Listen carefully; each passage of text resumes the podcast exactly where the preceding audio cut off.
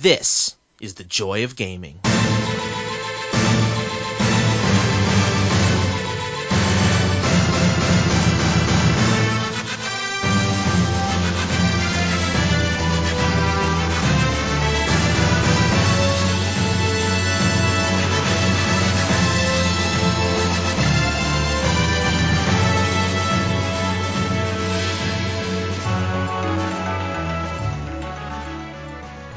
Welcome to the Joy of Gaming podcast. I am Rich Lepore, Jordan Alseca. and we are back to talk about some games. Um, there has been quite a few interesting games we've been playing, and not only that, um, but there's been some cool news recently. The Nintendo Direct, some big controversy over at IGN. Um, I've been playing an older game uh, called The Witcher 3 that I can't wait to talk about. You've played some of that, right? Yes. Awesome. So we can talk some about that. I'm sure you have some games and some news stories you want to touch on as well. Absolutely. Awesome. So tell me, what's been going on with you, Jordan? Everything going good? I think you just had a big uh, a big event happen in your life. No? Yeah, no, the uh it's been a bit since we recorded. I had my third Kickstarter for another comic project called We Have to Go Back that just wrapped up. Um, Successfully funded. successfully funded, well over the funding goal as well. I mean, this is by a lot of metrics probably the most successful Kickstarter I've had, so I'm pretty happy about that. Uh, It's exciting. It's also probably your most original idea, and and just and your most heartfelt. You said right? yeah, I I really enjoy uh, the the story on this one. It's about a couple in the post-apocalypse who end up uh, they've they've survived for over a year in hiding, but you know they're running low on supplies and they don't quite agree on what they should do next. And the story's kind of about how their relationship has changed in the year, uh, and generally about how relationships change in long term, you know, over years of being together and as things change in your own lives.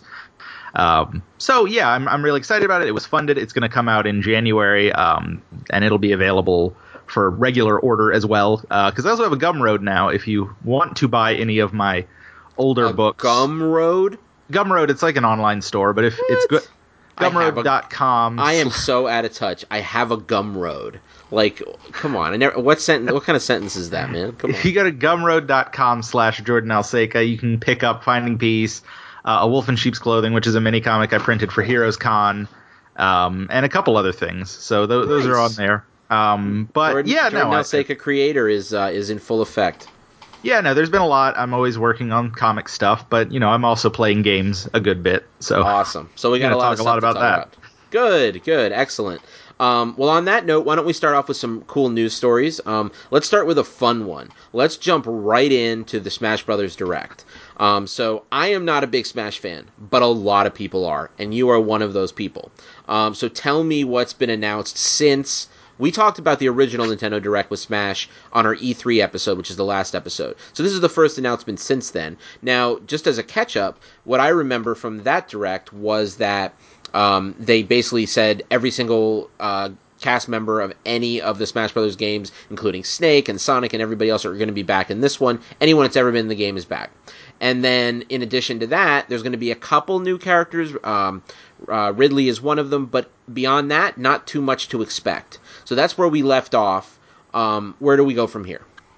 Uh, well, so this this was more built around introducing features, introducing what kind of content was going to be in the game, um, and there there was a lot. So it kind of made a list of, of the big things that have come to this, and and again, it was another twenty six minute video. Oh God, man! If only they could talk about other things as passionately. Go ahead. Well, I mean, you know, they it's a big game, um, Yeah. and that was kind of the focus of this. Outside of just that they'd already announced seventy uh, or sixty or seventy some characters, this brought in even more stuff, including, and I'll start with the big things. Uh, they announced five new characters, two of which are legitimately new, three of which are more Echo fighters.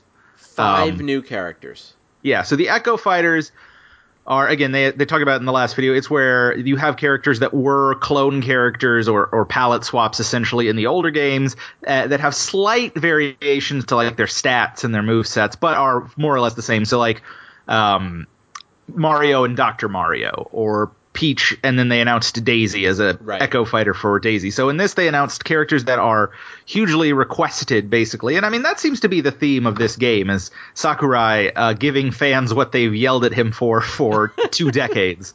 He's Um, also considered like what the most overworked, tortured game developer in history, right? He just does nothing but work on Smash. That's like day, morning, noon, and night.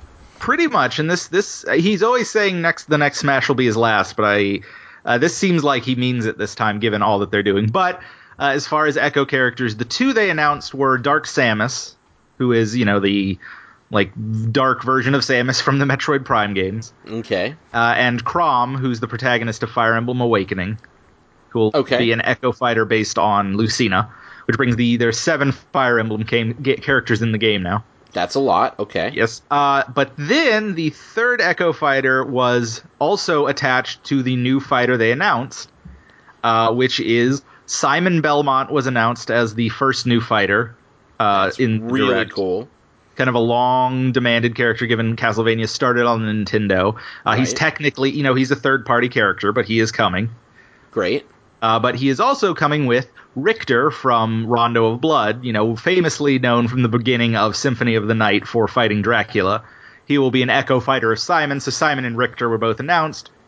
Whole stage based on Dracula's castle. Alucard is an assist trophy, and those were some of the big things. So that was the Nice. first big announcement. They had what was really funny. They had they've been doing these videos showing off the new characters, and uh, the the the Ridley introduction video showed Ridley like killing Mega Man and Mario, quote unquote. You know, looked pretty violently. This one has death literally scything through Luigi because like the the trailer starts off with Luigi like he's going to Dracula's castle as if he's going to do Luigi's mansion to it and try to like suck the ghosts up, but they're Uh. more serious and real. Was he humming Uh, a tune on the way? He, uh, well, he was mostly terrified and running Okay. scared. All right. Uh, but he was killed by death, so there was like a big memorial for Luigi on Twitter since his soul was literally ripped from his body in this video. That's a good way to put it. I, I don't follow Smash, and everywhere I go, I'm like, R.I.P. Lu- Luigi. Luigi's dead. You know, um, we, we miss you, Luigi. All over the place. Yeah. Crazy. I've seen like Um, the clip or like the Photoshop of of just him and like the ghost like coming out of him and him falling away. It looks really sad in certain Yeah. contexts. Um, but you know, Simon's been wanted for a long time. Uh, Richter's a cool alt version of him, uh, and now Castlevania's in the game, so it's it's a cool announcement. The other big character they announced is another hugely requested fighter. Uh, King K. Rool from the Donkey Kong Country series was announced as a new Okay. fighter. All right. Uh, again, probably bringing a new stage specifically for King K. Rool. Um, and then, you know, he's got a move set. He looks like a heavy, kind of like Bowser or DDD. Um, but yeah, you know, two big, big, long time wanted characters. Uh, we're still four months out from release, so there's plenty of time for a couple of more directs to, you know, announce even more big wanted characters. awesome. Um, ha- uh, what else? What else was announced? So those are the, the characters. Was there any other news? Uh, quite a bit. But- uh, okay. The, the big thing is they announced the current, and I say current because if they announce more characters, I think they'll announce more stages. Uh, stage total is 103 stages are in the game, Okay. uh, based on a vast majority based on previous stages from past games. Uh, They showed the select screen. There's a lot more customabil- customization available to the stages, so instead of just 103 stages, it brings back the Omega mode feature, which basically makes any stage into Final Destination. It also has a set where you can keep the topography of a stage, but turn off the environmental hazards. So, like the one they showed off was the Yellow Devil attacking you on Mega Man stage. You can tur- turn all that off and just have the battlefield. Um, the thing that they added in addition to that is they announced Stage Morph, which is where you can pick any two stages before you start a match. And mi- during the match, at whatever intervals you set or at random intervals, it will morph between the two stages so that you can have like even more customization with what type of arena you're fighting on. Interesting. And also, it settles arguments like which arena you're going to fight on. I'm fighting yeah, on it gives yeah, it gives you the chance to do that. Um, they announced a bunch of modes. They announced a Smashdown mode where every fight, any characters that were selected aren't allowed to be selected again, so you have to keep changing up. Nice. They announced a three v three mode that's sort of like you know you go and you fight with one character, and then instead they they sort of act like live stocks, and you switch between them. Uh, tournament mode is there. Uh, the the classic mode is back, and instead of being random, every character is going to have sort of like a set number of uh, or set stages and characters that they'll fight and kind of be themed, which is not nice. Again, additional detail being put into it. Um, and then lastly, on in terms of modes and stuff, there was a blurred out mystery mode on the screen that they didn't announce what it was. and it may be campaign. it may be a campaign, it may be a boss rush. There was a lot of talk of like boss, like they they announced one thing they said was there's a the Rathalos from Monster Hunter is going to be a stage boss and a trophy, and he's the first character to ever do both of those in one game. So a lot of people are theorizing on what that could mean. But the big hope would be story mode. If the idea is this is everything Smash has ever done, then a story mode would be pretty nice. Well, um, you know, if the, not, the, the sub the subspace emissary, I I don't love Smash, but that's probably my favorite thing that I ever did in Smash. It's really fun. Yeah, now and even if they don't do uh, a full on subspace emissary, they might do something like adventure mode from Melee, where it was less intense narrative, but it was you know themed stages based on all of the different characters in the game. And with as many characters as there are in this one, you could do a really robust mode of, of different themed levels based on those different game campaigns. Well, so, you know, Nintendo has a, a, a, stable of fans that have grown up with Nintendo, and we um, like campaign modes in games that typically don't have campaign modes. Fighting games, um, you know, things like um, uh, Infamous. Not, is it Infamous? What's the one with this, uh, the DC? Is it Infamous? Injustice. Injustice, yeah. So Inju- yeah, Infamous is Sucker Punch. It's got um, Injustice, you know, has deep campaign. Mortal Kombat did. Um, you know, Dragon Ball FighterZ has just a crazy 60, 80 hour campaign. Somebody was telling me at work. Um, and then you know Nintendo really nails this where they do it like you know the, like even like their golf game back in the day on the what was it the uh, GBA and then the DS or whatever had these great I think just the GBA one right had yeah. a really good golf RPG campaign. Yeah, my um, Game Boy Color. Maybe, maybe, but then also, you know, Aces, uh, Mario Aces came out. Now, it wasn't the the single player mode people really wanted it to be, but it was a single player mode, and they touted it heavily. So it's pretty clear that Nintendo fans, especially you know aged up Nintendo fans, really want you know that kind of experience in addition to everything else. And why not? Yeah, I mean the big the big thing is of course Smash is always they they want it to be accessible, but they also want it to be the hardcore fans, and the hardcore fans love melee.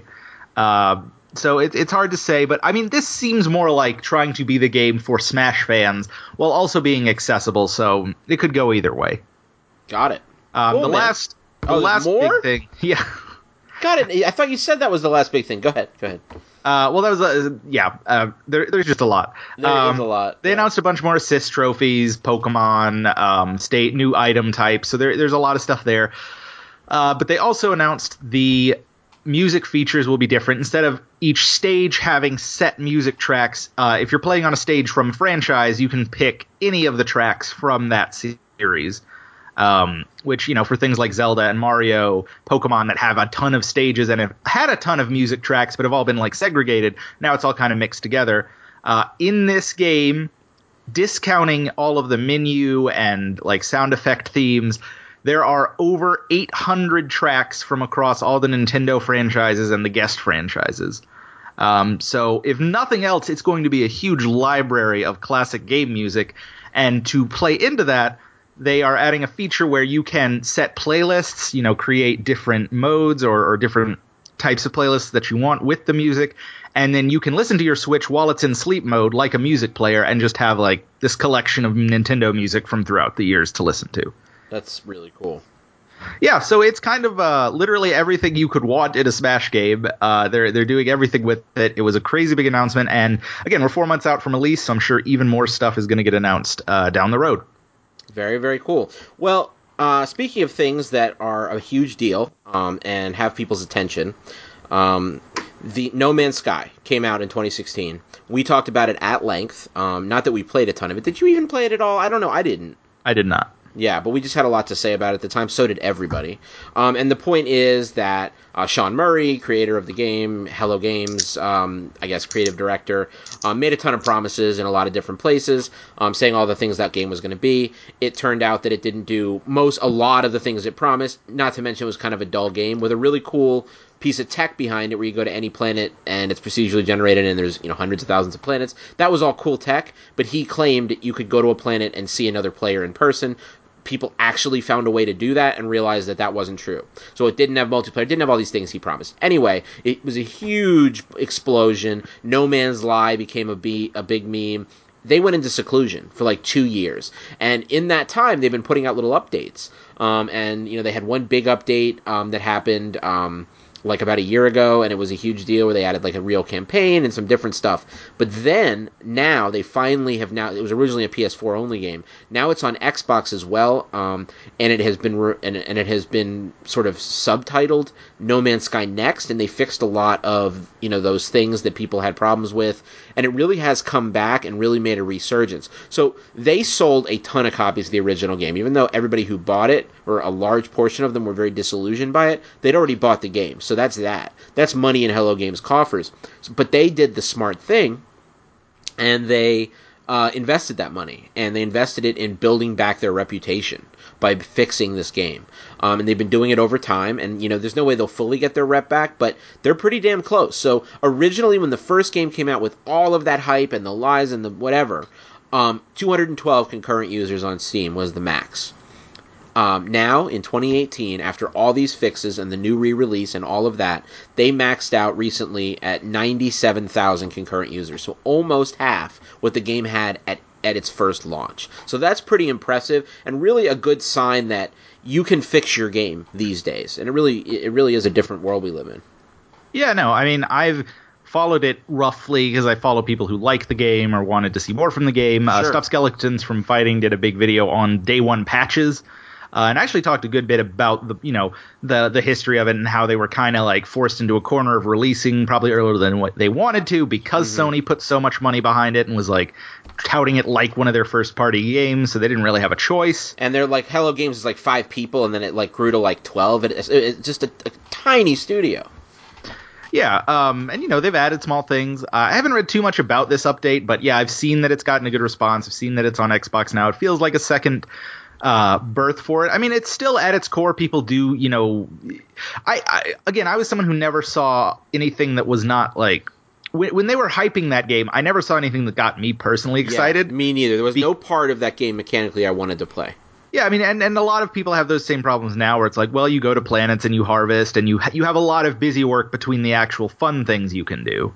It's the truth. Um, the the response, even though it's been uh, you know much more positive than ever before, still there's big videos online like, "Hey, No Man's Sky fixed almost all of its problems, but I don't think I like it anyway." You know, a lot of that out there, and I and I could see that because I don't really see what part of that game. It's brilliant technically. Wow, that five people basically started that game. But man, does it just not have a promise that I want? I don't even want it to deliver on. There's no promise there for me.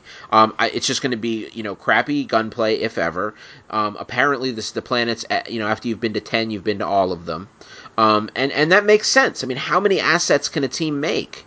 Um, so it makes sense that it, that it's very repetitive and having to constantly gather resources in a game that I don't know. I mean, I can. You got to power up your little laser shooter, which is the thing that lets you harvest more stuff. You got to fill up the tank of your thing. Your suit can break. You can get heat stroke or th- heat through your suit. Or I mean, it's. I, I'm not going to talk about it because I, you know, I don't really know the details. But from everything I've heard, it's just constant, like you said, busy work, and it doesn't sound fun.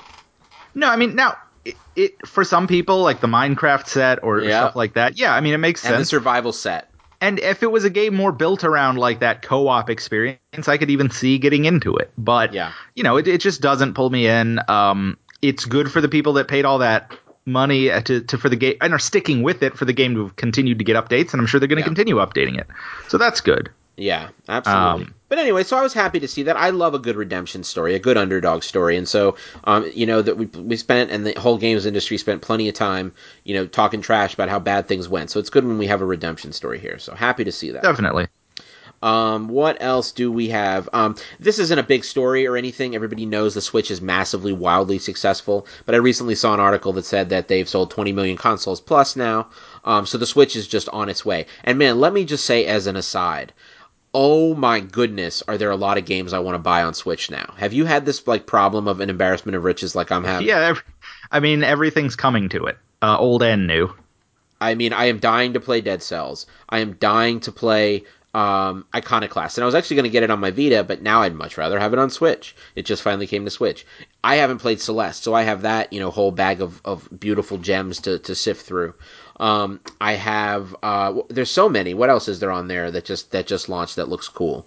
Uh, I mean, a lot of ports. Crypt of the Necrodancer came there. Um, Chasm, Chasm. Chasm, Grim Fandango's coming. They've had a lot of adventure games, and I think a lot more planned to come. I mean, it's it's it's everything you could want. Yeah, I mean it's like no holds barred, man. Uh, it's it's insane. So anyway, I, I, went on there to pick up Dead Cells earlier this evening. Um, I just while I was waiting, and I was like, oh my god, but maybe I want Celeste. Oh, but wait, here's Iconoclasts. Oh, but wait, I mean it's it's it's tough. It's a, it's really tough to choose. I mean, more um, stuff every week too, and you know, Valkyria Chronicles Four is coming. Like they're again, they're getting games that are concurrent with the PS4 and the Xbox One. Not all of them, but you know, a lot of a good number of them are starting to come that way. The lower end, powerful wise ones. I know another one I wanted. Okami HD just dropped. That's this is finally going to be my opportunity to get further than two hours into that game. I'm thinking, but that's like my that's like my uh, my Everest. Much like that game and uh, even more so, of course, we used to always joke on the old version of the podcast about me and uh, uh, Castlevania Lords of Shadow, right? No, that's everyone. Oh, nobody okay. wants to play that game. Yeah, it's or nobody weird. nobody nobody wants to not have finished it, but nobody actually does.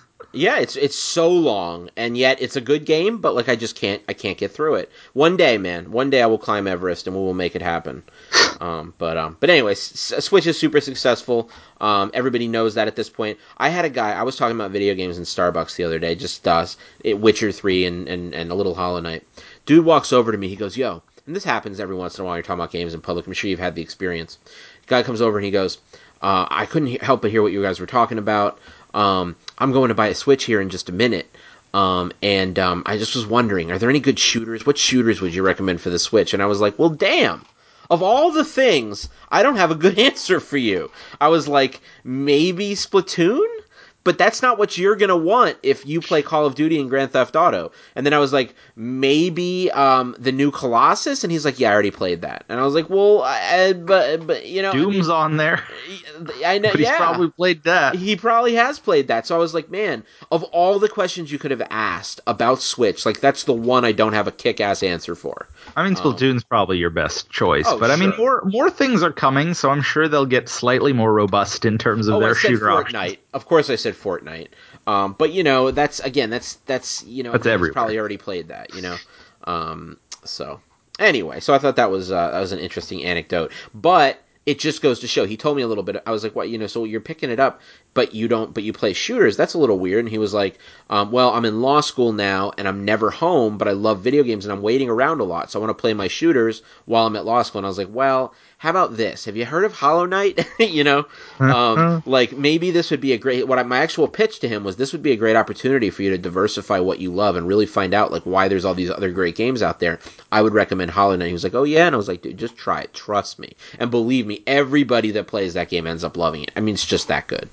It's a very good game. We talked at length about it. we did. I won't go into it, but it is. Uh, it is. Woo! It's exceptional. I still right. need to finish it because uh, you know I, I, got I finished out the White Palace and I just need to do the final boss really. Um, barring collecting stuff and all Wait, the other. Stuff. You're going to take on the Radiance. If that's the final boss. You mean the secret final? Yeah, that was the point of getting the pearl or whatever two pieces I put together. Uh, let me just say, man, I can't wait to hear how your your your trials and tri- tribulations with him. He is.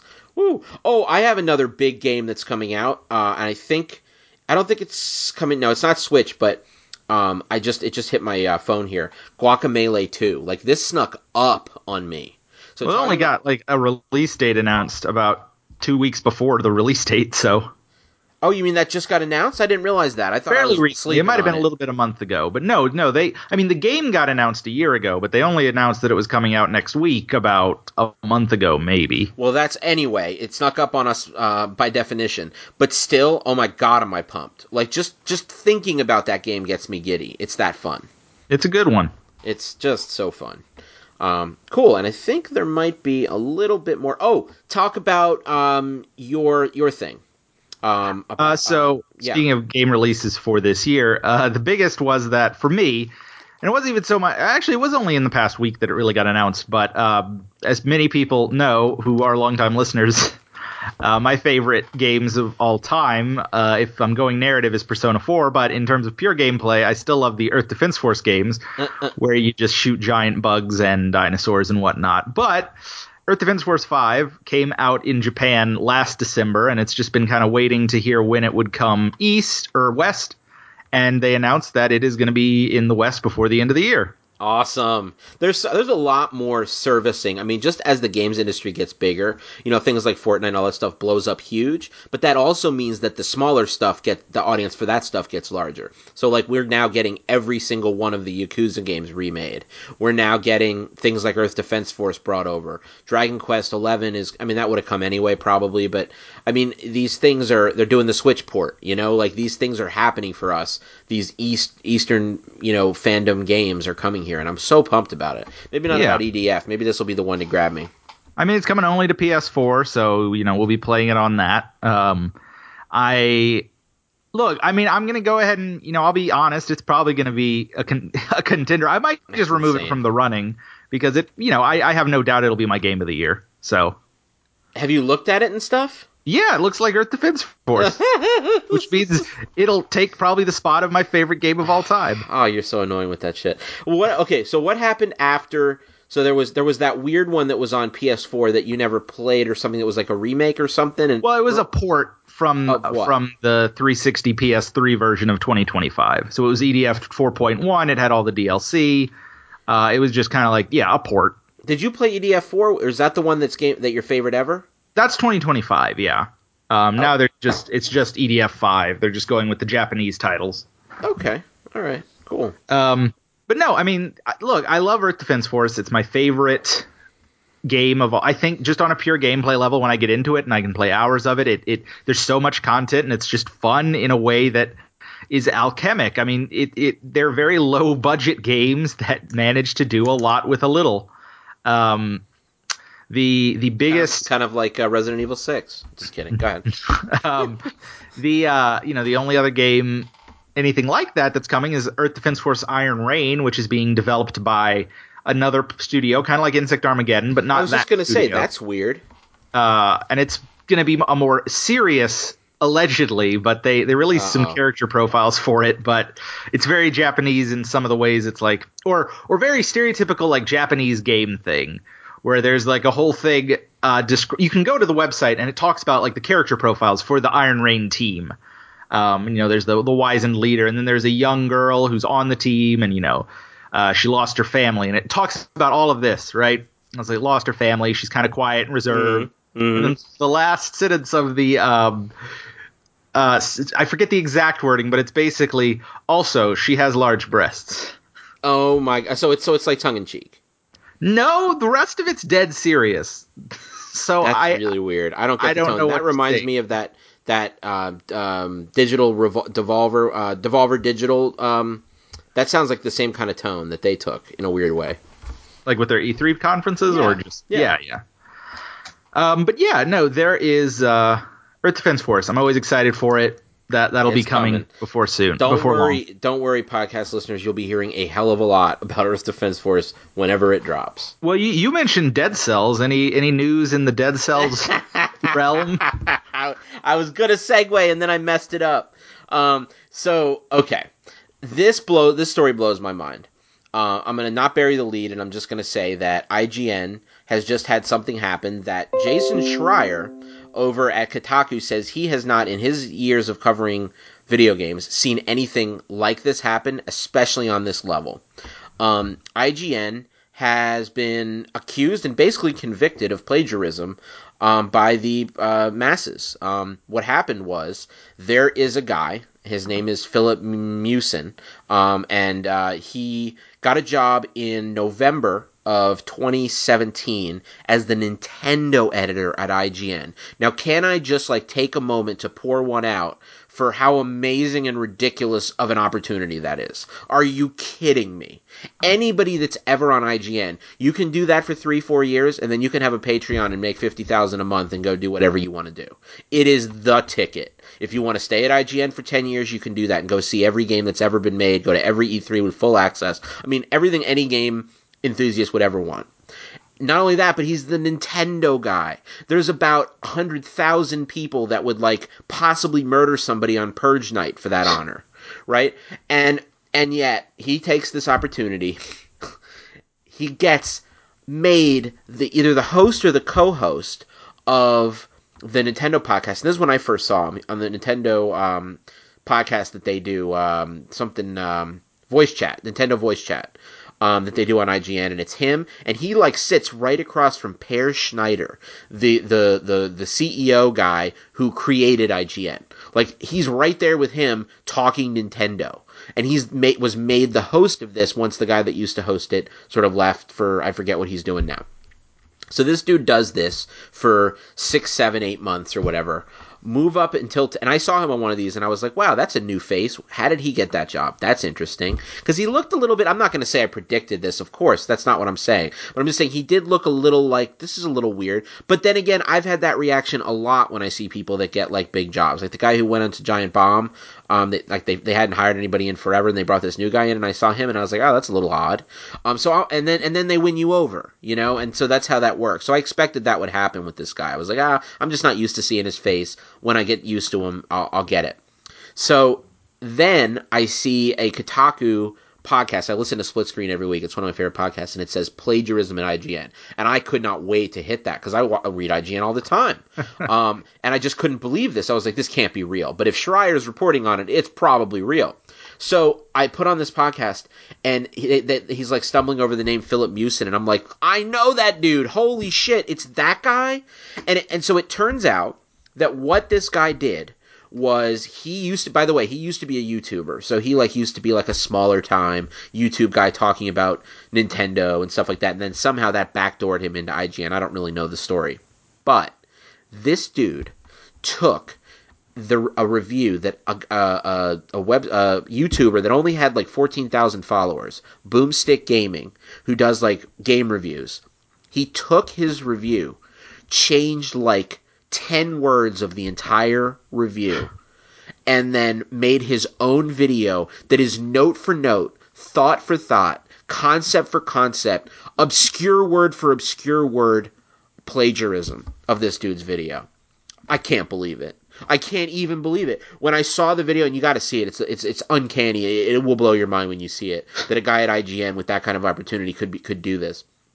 And he's there, and and you and the and the guy from Boomstick like wasn't even being an asshole about it. He's like, you know, I, I just I wish IGN. He went to Forbes and he talked about. it. He's like, I wish IGN had like credited me. I'd like to you know be brought in on some of the you know ad share because that's my work, you know. But I don't want to see Filip Miucin fired because I know how bad it is to be fired. Guy's really cool. Now he's at thirty thousand followers. This is actually going to be a really good thing for him, and that's great that part that's the one real silver lining to this story is that guy's getting some serious buzz and you know his talent is being shown you know um, but anyway I guess Filip Miucin thought this dude was so small time that nobody would figure out he completely word for word aped his entire review. Now people have gone back and seen that Filip Miucin did the same thing, a little bit more obscured with like his FIFA for Switch review and some other reviews. He's a straight up chronic plagiarist. And so he he just he literally he and, and and and I'm like trying to get to the I, I mean I can't even fathom this. To me, come on, you hear the way I ramble. Come on the microphone and just say some whack shit because at least it's going to be original. like, what's the point of just? And I mean, what is the possible thing to be gained? So I'm just that's my wonder at this because I just it's so removed from anything I can imagine. Like, there's certain crimes I'm like I could see why somebody would do that. This is not one of those.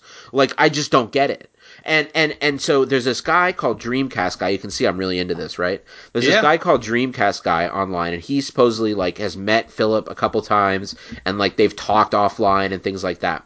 And since Filip's been at um, IGN, and apparently it turns out that the, the culture of working at IGN, especially as a new person, but maybe always, is 80 hour weeks. So you literally just do nothing but play games, like capturing footage, like not just fun playing games, like work playing games. And I always knew that was a lot of work. But it's 80 hours and the demands are supposedly so high that he was getting so stressed he couldn't believe it. And this and now this isn't something that Filip Miucin has come out and said like this is why I did it. This is just what Dreamcast guy has said. He talked to Filip about months earlier that he's really stressed and overworked at IGN. So that's the only possibility is that he either didn't have time to play the game or that he played a little bit of the game and he just really needed to get this review out because he procrastinated and he was going to look like a fool to IGN, whatever it was. But to me, like, that's like, I mean, just to even do like a subpar job of that review or, or, like a pretty decent job, I could crank it out in three hours, an original take on it, you know, after playing the game. Mm. I hmm. just don't understand. I mean, it seems like it would take an hour and a half or two hours just to plagiarize the thing. I mean, he's, I, I just don't get it. I don't get it. Um, yeah. And then also the thing that burns me the most about it is, I mean, I, obviously it's some kind of mental thing because uh, it's just it's uh, he, it's it, he's out of his mind to do that. And if and when the internet, the guys doesn't. It's not like he's like he's not huge, Boomstick, but he's got fourteen thousand subscribers. Somebody's gonna notice. Like uh, you, Yeah. uh, or Boomstick's gonna notice. His reviews are are um, structured the same way IGN's reviews are, which a lot of people do. That's not you know plagiarism issue. It's just a certain uh, style and format that people do with video reviews, and and they're very. I mean, so obviously Boomstick watches IGN. Um, I mean, it's just it's it's it baffles me that Filip Miucin thought he could get away with this, and then it really bothers me is that how could he squander that opportunity? What is he thinking? Squandering that? Just go to your supervisor and say, look, I, I'm overworked. Uh, I got I can't do this review. You're gonna have to give it to somebody else, or or uh, you know I, I'm sorry, you know put it, put a mark against me. But he threw his entire career away instead. What is he thinking? I don't know. Sorry, I rant, ranted for a while. What do you think about all this? Uh, it's pretty crazy. It's unfortunate. Um, I you know I if you can already go to IGN actually just posted their replacement review. Oh, did they? yeah, as of uh 5:21 p.m. Is My still- time. Is it still a nine seven? It's a nine five. Better, better. That's a little more reasonable. It's another thing that got all the all the uh, eyes on it. They had the highest review of anybody. Who reviewed it? Who who took that? Uh, fell on that sword. Uh, the Brandon Terrell. Okay. Wow, man. I don't know if I would wanted that job. you know, of reviewing that afterwards. I mean, you know, still, it's just wow. I mean, that is shockingly good game design. The ever changing guts. Oh my god, this is funny. Um, you can see that like he probably like very specifically avoided all of the different because you know another thing that's come up out of all this and for good reason is the idea of gaming cliches or cliches in game reviews. So there are a lot of things and language that's used all the time, like silky smooth graphics or fluid level design, just different things like that that are just you The know classics. Right, exactly. Well said. And so it seems like, and that's come up a lot in this, is like, what is plagiarism? Is it plagiarism or is it just using well-worn tropes of video game reviews? And this this far, far crosses the uh, crosses the, uh, the the road on that one. Um, also, I don't, I, I- sort of didn't say this, but of course, IGN fired uh, Filip. Um, he's out now. Well, Um, They did that. Yeah, that was a foregone conclusion. I almost didn't need to say it. But three days later, he's out. Um, and uh, they released a, a, a, statement, and they said, you know, of course, integrity is our number one most important thing. It's all we have with our fans is their trust. We're gonna we removed the review. We've parted ways with Filip, and you know we're gonna move forward and really monitor this issue to make sure it's not a problem. You know, everybody else is out there saying, well, it doesn't really matter. Everybody's still gonna write, you know, IGN are plagiarist frauds forever on their reviews. You know, they- they'll never fully live it down, but at least it's you know they took care of business, and um, Sure. so I don't know. It's just it's it's it's it's lose lose all the way around, except for Boomstick, and so that part of it's good. And I think I'll just celebrate that to not be too upset about squandering that opportunity. God, what are you doing? Right. Yeah. Uh, yeah, it's. I mean, it's so enraging. It just makes you want to kill all the demons in hell. I guess. It. Oh man, you're terrible. You're terrible tonight. I seriously was gonna say I was my, my I got so enraged that I stopped thinking, but I was gonna do a segue like speaking of uh, people that are rotting in hell or something like that. Um, but you you did a much better one. Uh, so let's talk about what Doom Eternal. Uh, it was had its first gameplay footage at QuakeCon, right? Is that what's yep. going on? Yeah. it is going on. Um, and it is a bro fest. If you watch like the footage before it, Marty Stratton and this other dude roll out, and everyone's like woo woo woo woo. I mean, it, it seriously looks like a UFC audience. It's crazy. These people are rabid. No offense, uh, uh, id fans. I'm sure a lot of you are, are, you know, um, stiff upper lip, uh, upper lip. Um, anyway, that's not going anywhere good. You go, go ahead. No. Uh, so yeah, Doom Eternal had some footage. I didn't watch the whole video because, and I don't mean this derisively, but I was watching and I was like, yeah, this looks like more Doom. Um, and there's obviously like new, new stylish kills. There are some new weapons. There's the Doom guy's got like a yeah, like a, a blade on his wrist, and um, He's got a His- weapon with a big meat hook on the front of it. yeah, he can like pull himself towards enemies with his shotgun. Uh, it looks great. I mean, it looks like Doom and Doom 26. Is it has it been that long? Doom 2016 uh, was one of the best surprises of that year. It was just mad fun. Um, I think it was just like t- a little, uh, just like two levels too long. Because when I finally went back to play the rest of it, I only had like two levels left. That was so Um, funny that when you told me that you were like, "Yeah, I realized I was basically at the end." Yeah, which was unfortunate, and you know that's that's so close to perfect. It was just a matter of you know the game going a little longer than them being able to introduce new demons and whatnot. The big question with this one will be you know introducing new stuff because uh, you want it to feel different. You don't want it to just be like a level pack. Um, it's not the 90s anymore, so you want it to evolve things. You want it to be new enemies, new weapons, uh, new upgrades and secrets, uh, and everything in that game works so well together to feel both modern and old school. So I hope that continues with Doom Eternal. Yeah, I mean, I'm sure it will. And the other thing too um, is that um, there's the uh, invasions is like a new thing that's going on. Um, yes, so, the Dark so Soulsian type thing they have.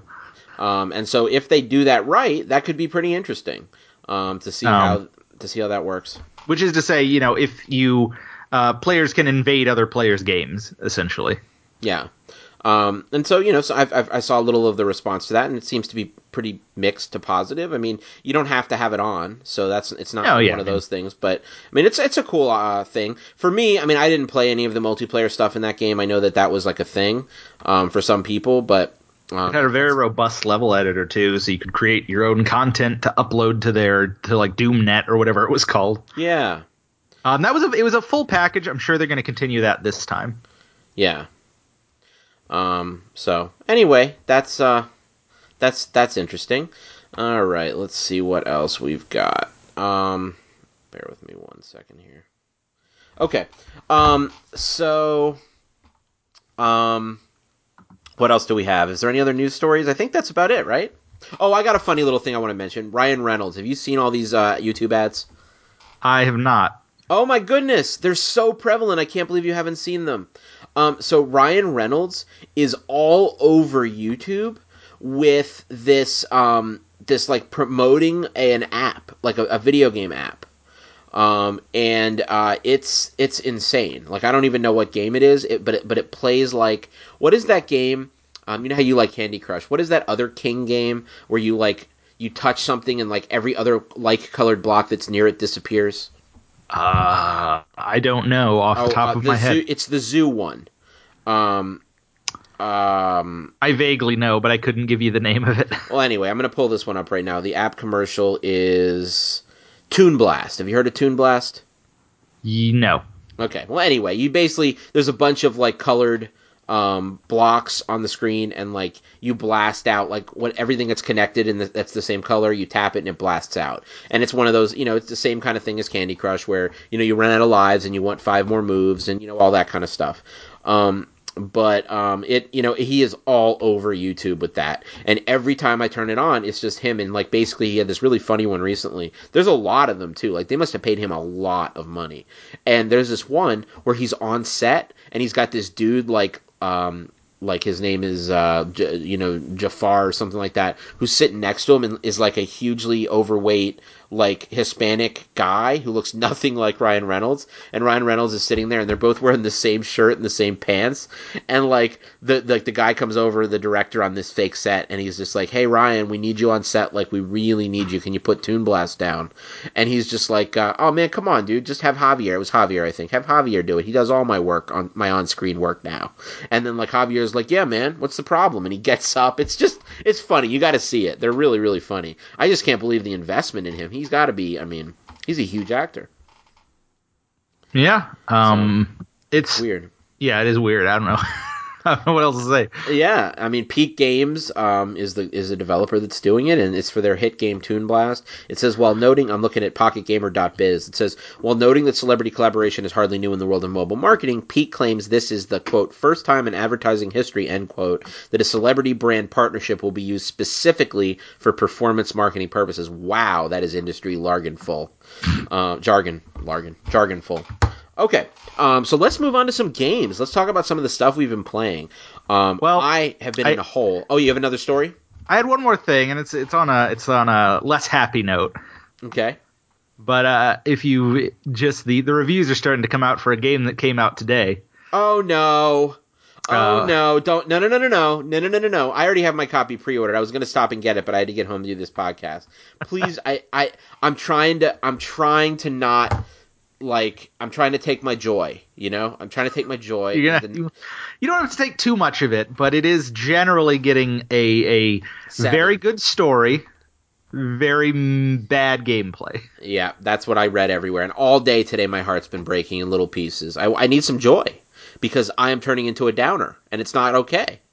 Um, I mean, that game.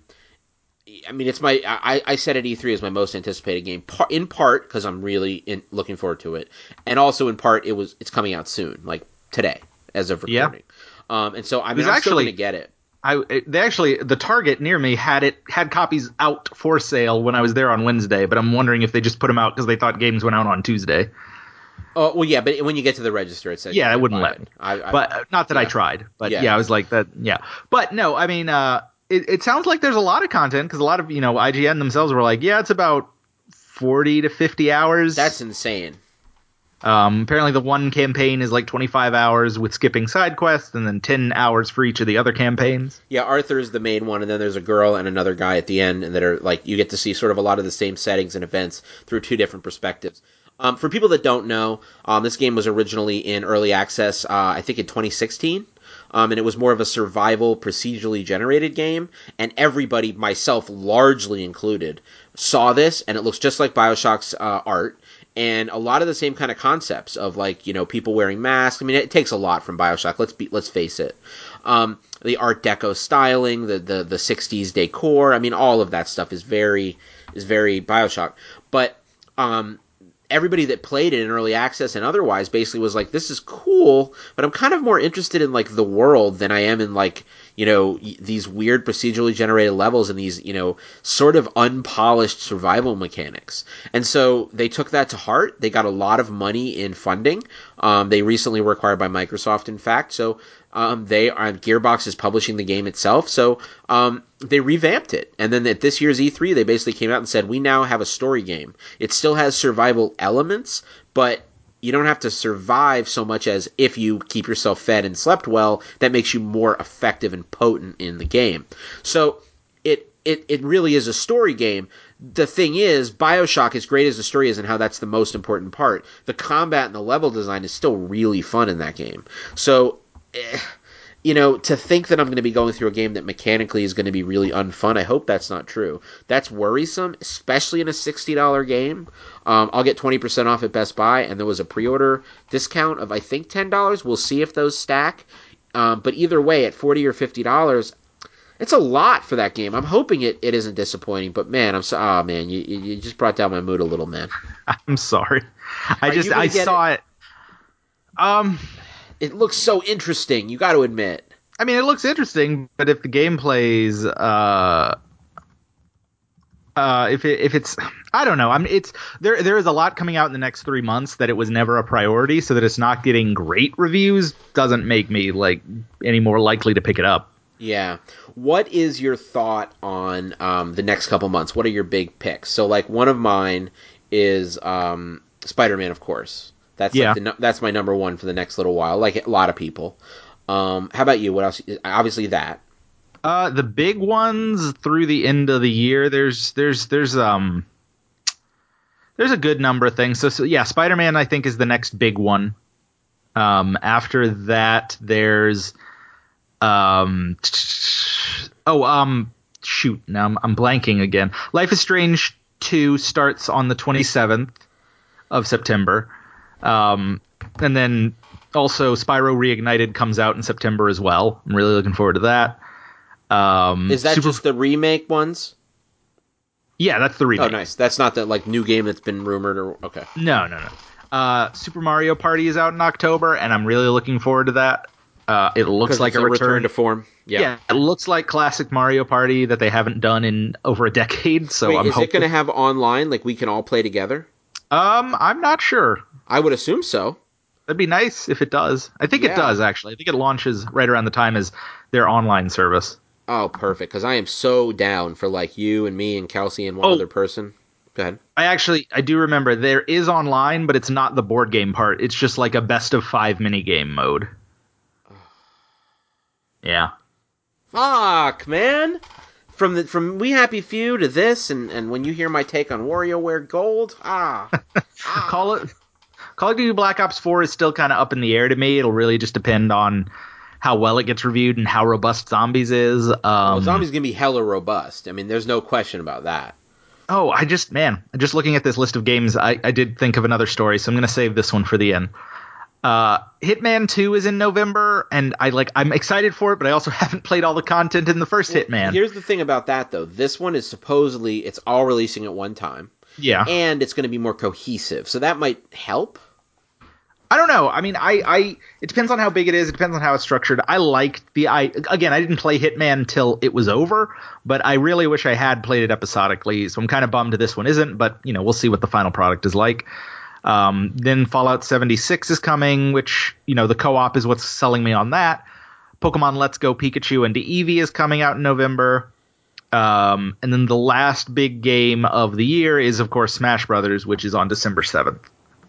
Right. Um, but what I just remembered is uh, Red Dead Redemption 2 just had a gameplay footage trailer. That's true. I didn't actually watch it. I know that's sacrilege in the game world. I feel like I know everything I need to know about that game. I'm going to play the hell out of it, and I, I almost don't want to watch it. What was your take? Did you see it? Yeah, you know, I watched it. I wasn't going to watch it. I kind of just watched it late at night. Um, Your will broke down late at night. not, not, no, it wasn't even that. It was, it was kind of bored, and I was waiting for, I think, something to load. Um, but no, you know, it looks like Red Dead Redemption. I mean, Yeah. it's it's prettier. They're they're adding like more talking systems where instead of just fighting or flighting, you can like diffuse situations or you can pick fights. Um, there's a big social aspect of getting to know all the members of the gang. Um, I just on the whole, I I you know, it's it's one of those games where I'm like, man, I wish I cared more this was coming out. Like I want to want it. I know. I know. I feel Um, the same way. I'm going to play it because I Yeah, remember definitely. fondly the first one. Like I remember loving playing it. I'm not like other people though that were like begging Microsoft to put it on backwards compatible so I could play it again. Like I feel like I have zero desire to play that game again. Maybe that'll change closer to launch when the hype becomes really real. But with the second one, I all I remember is having a good feeling while I was playing the first one. I don't remember like any parts of the first one that I'm dying to like do again. That's for me I mean, how it is. it's bringing back the Deadeye system. Uh, they talked a lot about building a bond with your horse, which That's I cool. wanted to die because I was just like I could care less about. Like my least favorite thing in uh, Breath of the Wild was like catch horses and bond Oh, with them. Well, I don't care like, about the I don't care about the catching horses, but in The Witcher Three, I love Roach, and I love like buying new saddles for him. I mean, but that's simple. They don't go too far with it. Yeah, I mean, Roach is just I, there's this there's a throwaway line in Witcher Three where um, somebody asks Geralt if he's like big into horses, and he's just like, I don't know. I name all my horses Roach. he's just like that, you know.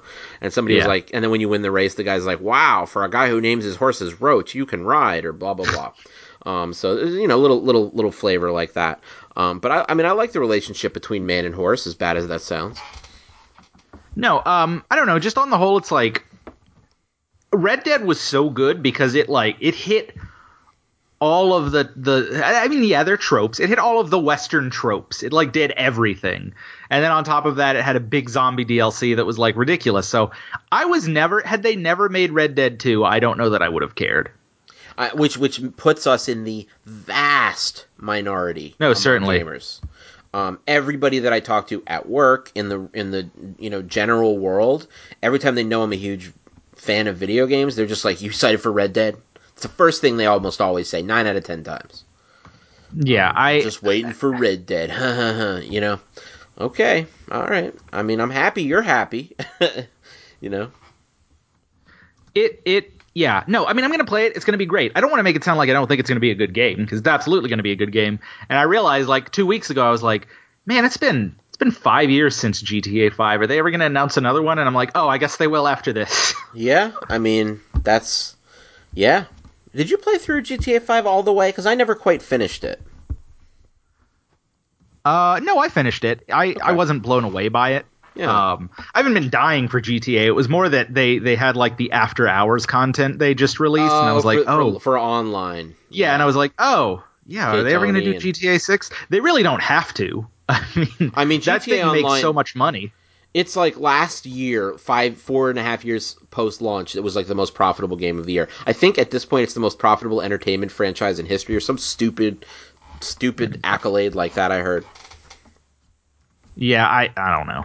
I mean, whatever. It's it's it's it, you know, video games make a ton of money, and I'm just glad that they do because money drives creativity, and uh, if people aren't making great games, nobody's going to buy them. Therefore, the greedy people who own these big companies want to make creative people uh, have the ability to make games, and that's what I care about. Um, so I'm into it. I'm glad that you know it's hit critical mass and beyond. Right? Yeah. Are we on to games? Have we Finally, yes. A lot Okay. of things keep we kept remembering things. It's true. It's true. Uh, Ryan Reynolds popped up, and and then um, you know We Happy Few was there to, to to ruin my night. Okay, so um, let's talk about video games. What have you been playing, Jordan? Why don't you start? Uh, so I've been spending a lot of time with my Switch. Uh huh. Um, the biggest thing I've been playing is uh, actually Mario and Rabbids Kingdom Battle. Yeah, I think you mentioned that to me, which surprised me because when you first got it, it sort of hit you with a whimper. Not that you didn't like it in any way, but you were just like, okay, it's pretty cool. We'll see how it goes. You know. I think it's a game that takes a little bit to get going because as you play, um, every time you finish a chapter of the game, um, or like a stage, they're set up sort of like like the original Mario World one one one two, um, and there's four worlds and they each have nine chapters. Um, and that's not just like that many battles. Each chapter usually has two to three fights before it's over. nice. So like there, there's a lot of content there. Um, but like every time you finish a, ch- a, a chapter segment, you get more uh, power up orbs. And you can also find them in chests around the world, and you can find them for after you finish a world. You can go back and do. There's ten challenge modes that give you even more. Um, so early on, you know, you're very limited. You just have your first three party members. Um, they're not leveled up, so they have special abilities, but they're not as developed. But by around the time you get to the second world and you start getting more evolved and you you have a wider cast of characters, it's just a lot more fun to like see what you can do because it's it's not a super hard game. Um, it's harder to make like level par, but even then, it's pretty easy to do it if you know what you're doing. And Right. so when you ha- you can't do it when you first start, but you learn how. no, but but you can have like each character has a role that they fill, and it's fun finding out what their different moves are and how they can interact together. Um, Luigi's really good at movement, so you can cover so much ground with him, or with the fact that he can like boost other people's movements with one of his ability. Uh, Rabbid Luigi has a vampire dash move that will just wreck people because he can do like once it's fully upgraded, it does 160 outright to, to whoever he hits, um, and then leaves them where if you hit them, you can suck their HP off of them. So it's just and those are those are the characters I like. I like Rabbid Peach a lot too. I haven't even gotten all the party members yet, but I'm on the fourth world and it's just fun. Like the the sense of movement and the freedom to do and play how you want and still progress progress is a lot of fun. Um, Yeah. it's it's just a really fun game that uh, you know I'm almost done with, uh, and it, it keeps surprising. The third world boss, like the final boss, was a crazy surprise, and it was just an absolute delight with what uh, that fight involves. That's awesome. Um, that, that is just awesome. And you know, also you got Donkey Kong coming out. You're probably going to get that as much as you're enjoying it. yeah, no, no, I know it's been out for a, a little bit, so Oh, I'm it's gonna, out. Yeah, it's been out. Uh, I think didn't since around that. E3. Oh, it kind of probably got lost in the news Yeah. shuffle. in the shuffle. Yeah, yeah. But no, I I'm very uh very likely to play it because those characters uh, are are you know they're they're characters. yeah they're they're very different I should say. Sorry, like Donkey Kong can pick characters up and throw them, um, and he has like a boomerang, and so it's just a lot of variety to to the gameplay type. Yeah. Cool. Um. Well, that's uh. That's that's interesting. I'm surprised of all the things that that's the one you grabbed, um, and really have gotten into. But I I could see it. I, the other thing about it too that's cool is I'm looking at my Switch right now, and I'm looking like, boy, that is the perfect game to play in in in uh, undocked mode. Yeah, no, I mean, I I mean, I play everything in undocked mode, but That's no, I, it's a it's a good one. Um, I like like I love the Switch's undocked feature. That's where I consider like I'm considering getting like I'm torn between getting Dead Cells on the one and the Switch, and I like achievements, but I also like being able to play games in bed. Yeah, yeah. So for me, I'm really torn on that too. Either getting the PS4 or getting it on the Switch, just because I've heard that it chugs on Switch a little, and then I've also heard people bunk, debunk that and just be like, in a really nitpicky way, once in a while, yeah. But generally speaking, it plays just fine. Like, don't don't you know downplay how amazing it is to have it with you wherever you go. You know, for just a little bit of chugging. So Yeah, I, I'm still like ready to pull the trigger and not sure what I'm going to pull it on because I got to play that game. Um, and uh, speaking of Switch stuff, so I haven't played a ton of this, but I got. Were you done with um, Yeah, Uh, no, that was all. I mean, I'm I'm still playing it, but I'll be done soon. Cool. I can't wait to hear your uh, your final thoughts and also on the Donkey Kong piece. Um, I meanwhile picked up um, Toad's Treasure, Treasure Tracker. Um, and I finally pulled the trigger on it. It is that game. Can I just tell you that game is really hard to buy. It is really hard to buy that game because you just it was it was a side note in one of the in in Super Mario 3D World. It was like a side quest thing. And every time I played them, although I loved them and they were fun, I always kind of wanted to get back to where I could jump again. You know, like a lot of people are pissed you can't jump, and I get it. That's the whole point. It would break everything about the game. But I was always like, okay, I did these levels. This was cool, but let me get back to the regular platforming stuff. But then I started seeing some clips of what this game is and some rave reviews about it and how it's so perfect for the Switch.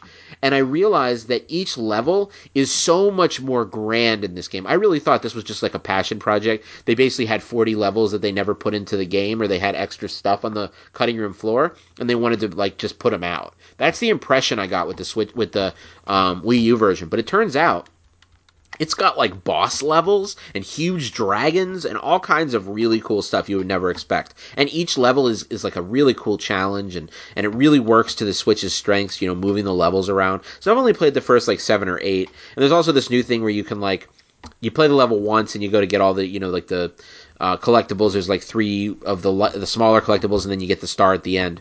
Um, and then there's also after that you can replay the level with um, look and look for like this little uh, sticker toad, and he's like hanging out in some really obscure place. You got to find him and touch it, the sticker, and and then you get then you fully 100% of that level. It's really fun. Um, it's it's hard to recommend for forty dollars, but then again, I've only played the first seven out of what I, have heard is like 70, 67 to 70 levels. Um, so there's a lot to go in that game for it to really win me over. Like I heard a lot of people talking about Hollow Knight, like when they'd only played three or four hours of it, and they were just like, "This game is really good." You know, I dig it. And then next thing you know, it's a masterpiece. They never play anything like it. You know, it just took eight to ten hours to realize that. It happened Yeah. to me too. Um, so I mean, I know that this game needs more of an investment of my time before I can, you know, give it a full assessment. Right now, though, I'm digging it. It's fun. It's good portably. Um, you know, it's neat. You thought about buying it, but you picked something else up, right? Uh, yeah, I also picked up uh, Splatoon 2. Okay, all right. This is Jordan's style. Let me just say, you're you're just like you're like beat of my own drum. He he gets a Wii U a couple years back, finally, and he doesn't play Sonic Lost World, and he doesn't play Bayonetta one released or Bayonetta two. Like the two games that if I were gonna lay bets, I would have said you would have gotten first for your Wii U. You don't buy them. Then you get a Switch out of the blue and then you grab Bayonetta 1 and 2 like pretty quickly. Like I don't get it. And then like I guess well the only what thing to get is it's Jordan, that's what he does, right? but but like also this game like Splatoon 2 really? Now? What? Like it's just weird. I, I, what was your thinking there? No, I mean, I've just always wanted to play Splatoon 2. Um, Way back And- since I was a young whippers. All right, go ahead. yeah, uh, I've always wanted to play Splatoon 2, and it is a game that I just finally pulled the trigger on. Um, Yeah. Like, it is, it is, I mean, like, uh, did you ever play the first Splatoon? Uh yeah, yeah, and I am mainly the single player, although I played online some. Yeah, I mean, I never played that, so I wanted to give this a try, um, and I'm I'm having a lot of fun with it. Give me one second if you want to give a quick thought on your thoughts on Splatoon, really quick. Sorry, I'll be Yeah. one second. Yeah, no problem. Um, so Splatoon two um, is is a fun game. It's it's really it it, it has a really robust um, single player campaign that's interesting. It's it's got like something like 34 levels and it's it's really interesting to uh, to play those levels. And then recently it got the Octo expansion, which I've heard is hard as nails, just like balls hard. Yeah. Um, and, and and I don't really I don't really understand what it is. Have you have you looked into the Octo expansion at all? it's like challenge modes basically i mean not challenge modes but like uh, they're more akin to single player challenges than full levels i think Okay, because I've heard it's just really hard, but like fun. I guess. What is it like? 20 no it's it is uh it's $20 you get i think it's about it's 80 missions uh huh.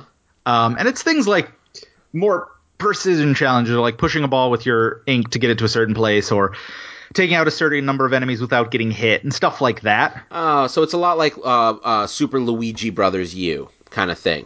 It's like- Probably, where but it yeah. has a narrative, so it like expands the Splatoon universe. Um, you know, if you're into the narrative of Splatoon. Um, I've heard good things about that. I'm still finishing the campaign of Splatoon 2, um, which I've I had played fun most with. of that. It is fun. Yeah, it's a fun campaign mode, but I'm I'm honestly surprised by how fun the multiplayer is. Uh, Oh, you've been playing it. Yeah, I've played a lot of Splatfest. Um, that's why I haven't finished the uh, multiplayer, just Wow. because, or the single player, because it's a lot of fun. Just because they're really quick, they're three minute matches. Um, you can feel like you're contributing. You don't. I mean, you might your team might not always win, but you always feel like you're making progress or doing because it's not so much about getting kills. That helps because it'll slow the enemy team down, but it's about you know inking surface. Um, and it's just a lot of fun. I recently got to level 10, which opened up the ranked mode, Oh. uh, which is the like tower control where you're like trying to push the tower to the enemy team's base to blow it up. Or you- Go ahead. no, no, I was just gonna say uh, I haven't done league battles because you have to be like a certain rank to get there, and it's a different game mode still. Um, but I don't know, it's just fun leveling up the weapons, getting new abilities for your gear, trying out like every time you level up, you get access to new variants of the different weapons. Um, and and they're constantly adding new items. I think they're planning to support it through the end of the year. Uh, so there's just a lot of stuff. Um, That's that's I mean that's cool. That game is I mean it's it's top five certainly for the Switch if you ask you know any Nintendo fan. Um, Yeah. And I've played I actually you know I, me who never plays competitive multiplayer I played quite a bit. I, I when I say quite a bit four or five hours total you know online you know uh, a Splatoon and I I participated in some of the Splatfest. Did you participate in the worldwide Splatfest that first one the the one with Japan and all that? I did the most recent one the Octolings Yeah. versus oh yeah that, versus kid uh, squid versus octopus. Yeah, that's so. You Yeah. know, you may not know this, but that was completely different than. I mean, it probably felt the same to play it, but it was the first worldwide one. Usually, they're split up by region. So that one was the very first time that the whole, you know, all the regions were brought together. At least Japan and the U.S. That's cool. I did not know that. Yeah. So that's uh, you know, and, and who won? Um, I these you never even checked. You no, I did. I, I was. I, I just got thrown. But yeah, the squids won, Okay, got it. which is not the team I picked. But I didn't have Oh, much. oh well. That's that's. I don't even really get the point of squids versus octolings. I guess squids are the bad guys. I guess kind of. Is that? Is No, that the squids idea? are the good guys. Um, but it's also like they're not really. It's it's part of the narrative. It's a whole thing. Okay. All right. Well, that's cool. I'll have to check that out sometime. Do you actually look into the lore and all that? Uh, a little. Uh, again, like right now, I'm still playing through the main campaign. I think a lot of the actual, like the deeper stuff, comes in that Octo expansion, which is why so many people like it, uh, as well as being fun. Apparently, Right, and challenging and and all of that. Which it's always fun when Nintendo goes challenging. Like I love the Lost Levels, the real Super Mario 2. I love um, I mean, some people love the Luigi U thing. I like some of those super hard as nails um, levels in um, like 3D World and and Super Mario Brothers U and all that kind of stuff. So when they go hard, Nintendo does hard really well. So hard but fair, you know. yeah. Um, so speaking of Nintendo, you didn't happen to pick up WarioWare Gold, did you? I did not. I am not surprised. Let me just say that I've been singing the praises of WarioWare, right, for like what five years, six years, just talking about how much I love that game, how fun it is, those micro games, and honestly, I forgot why. I have forgotten why I like those games so much because I picked up WarioWare Gold and it's the greatest hits collection, and basically you just play all these micro games in a couple different leagues, and that's basically that. But there's really nothing. I don't really remember why I like them so much. Um, I had the, I was part of the ambassador program on the 3DS, so I really enjoyed you know that replaying the original WarioWare, and I love Twisted. But see, that had the joy of like having a Game Boy Color or not Color, Game Boy Advance with like that cool twisted gyrometer in it. And you would turn it around and do your games, and it just felt really fun and, and visceral and solid. And then Touch was probably my favorite. It was like it really emphasized the use of the 3DS. I guess that's what it is now that I'm talking it out. Is the idea of each time it came out, it really took advantage of that console and showed you what was cool about it. So it was a really cool display case for, you know, what Nintendo's consoles could do. But now but now we're on 3DS, not Switch, might I add. And it really if it was on Switch it'd be a whole different thing of as far as my interest, but I actually, you know, dusted off my 2DS in this case because it's not in 3D by the way, which is fine. And all it is is you just go in and you play it. Now, another thing too is Wario is heavily voiced in it. Have you heard about this? He No. has. He is, and it's done by um, the dude who does Mario and Wario. Charles Martinet. Yes, Yeah. but it's literally full sentences. Like, and there's probably two out, uh, fifty minutes of dialogue from Wario. Wow. it's really weird. He's like, "Oh, I don't have any money. I need to order pizza. What am I going to do? Oh, I will trick some people into making games for me." I mean, and it goes on and on and on, and and it really is off-putting. Um, Wario is not supposed to like tell you what he's thinking to that level. Um, and so it really throws off the whole vibe of the experience. At least it's the real guy who did it, but I don't know. It's a weird choice. And then it's a really a two hour campaign. I haven't finished it because I'm just sort of dabbling in it.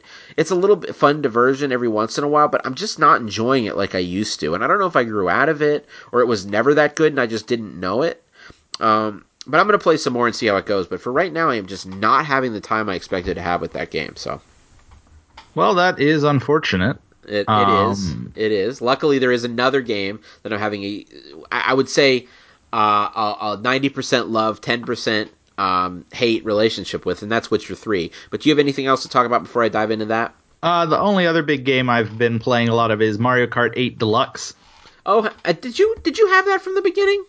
Not like the I, I played it on Wii U, but I, I only just got Mario Kart 8 Deluxe. Oh, awesome. Okay, I've actually been thinking about rebuying it. I bought it and played it a lot, and then sold it to trade it for something else, and I may go back and get it because I miss having it. Uh, I mean, it's a lot of fun. So this the, the the big thing is, of course, that this is essentially the Wii U game, except it did like some slight variations on characters uh, that are super minor and behind the scenes. But uh, the biggest thing is it includes all the DLC from the first game. Um, it adds a few more racers and car types. Um, but the big the big fix because I, I got all the DLC for the the Wii U version. Uh, the big thing is that they they gave it a proper battle mode. Um, for anyone who played Mario Kart 8, you know the battle mode was balloon hunt, but the, instead of creating you know dedicated tracks or even recreating the old ones, they made it so that you could race on like the actual race tracks. Uh, the problem there being they're so big that you could spend most all of the map not seeing anybody or not really Yeah. fighting. Uh, so it made for a really lame battle mode. and and demonstrating very clearly how important multiplayer level design is. Yes, uh, this game brings in eight uniquely crafted, um, or well, it brings in. I think it's mostly new. There might be some old battle arenas. I don't think there are, but the, it's mostly new battle arenas uh, that you you know race and balloon fight on. But there are also four other battle modes that are a lot of fun. There's uh, the, my least favorite is uh, so balloon cha- balloon fight is where you you know you have five balloons. You try to hit other people to get points. If you lose all your balloons, you lose half your points. Whoever has the most points at the end wins. Uh, coin chasers is just you know is as simple as it sounds. Your goal is to have the most coins by the end of the map. If you get hit, you drop three coins, and you know you can go and collect them. Bob-omb Blast is a lot of fun. In that one, all the item boxes are replaced with just having bombs in them, or bob-ombs. And there's a lot more of them, and you can hold up to 10 at a time. So it's just, you know, bombing chaos of like trying to bomb people and destroy their balloons. Um, the my favorite mode is uh, Shine Thief, where you have a shine sprite from Mario Sunshine.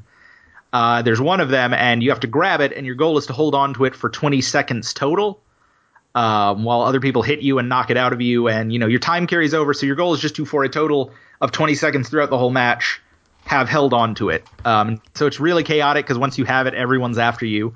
It's a lot of fun. And the most original mode is um, the, oh, what's it called? Renegade Roundup, I want to say. Okay. Um, and in this, you're it's a team match, so you're six members on each team. Um, one half is like the cops, the other half are the renegades. Uh, the cops have piranha plants on the front of their cars, and their goal is to chase down and like eat the people and put them in prison. Um, and then the prisons themselves have locks, so if you drive through it and you're one of the renegades, you can free your teammates. Uh, and you know, just before time runs out, either the cops catch everyone or the renegades stay free, and that's the whole game mode. And it's just a lot of variety on the eight maps, and you can change things up. It of course has customization options, but it's just a really fun party mode. I've been playing it a lot with my fiance, and uh, like they they did right by adding to it. Um, and the cool thing is, you know, they they just released new DLC for it that is just just a very small thing. They they added Link's um, Breath of the Wild outfit to his character, um, but they have said that they are planning more release and more contents, maybe even like full new DLC for the game in the future. Makes sense. I mean, it Yeah. really these games have lives. The, they're evergreen. I mean, that game, especially in the deluxe, you know, greatest hits basically format, and also games like Splatoon. I, I, I was surprised that you said they're only planning to support it through the year. I'm surprised it doesn't get two more years. You know, I mean, it really. I guess that's Splatoon three time then, huh? Uh, assumedly. Yeah, I mean, But I think, like, generally, it seems like Nintendo is not that they're not going to make any more sequels, but they seem to be finally embracing the idea of, of DLC and games as a service more and letting them last longer. Yeah. Um, I think Splatoon has been the biggest example of that with how much support that's gotten. But you see Mario Kart coming back, you see um, Smash Brothers being as big as it is, and this idea that may you know they they they tend to have in the past been like one game per franchise per system. Um, and I think this is like they want the Switch to last way longer than the Wii U did. So updating those games is a good way to go. Definitely, definitely, very cool. Um, Now they just need Mario Maker Switch, and it'll be perfect. I, I know, and it, and it need to not be like the 3DS one.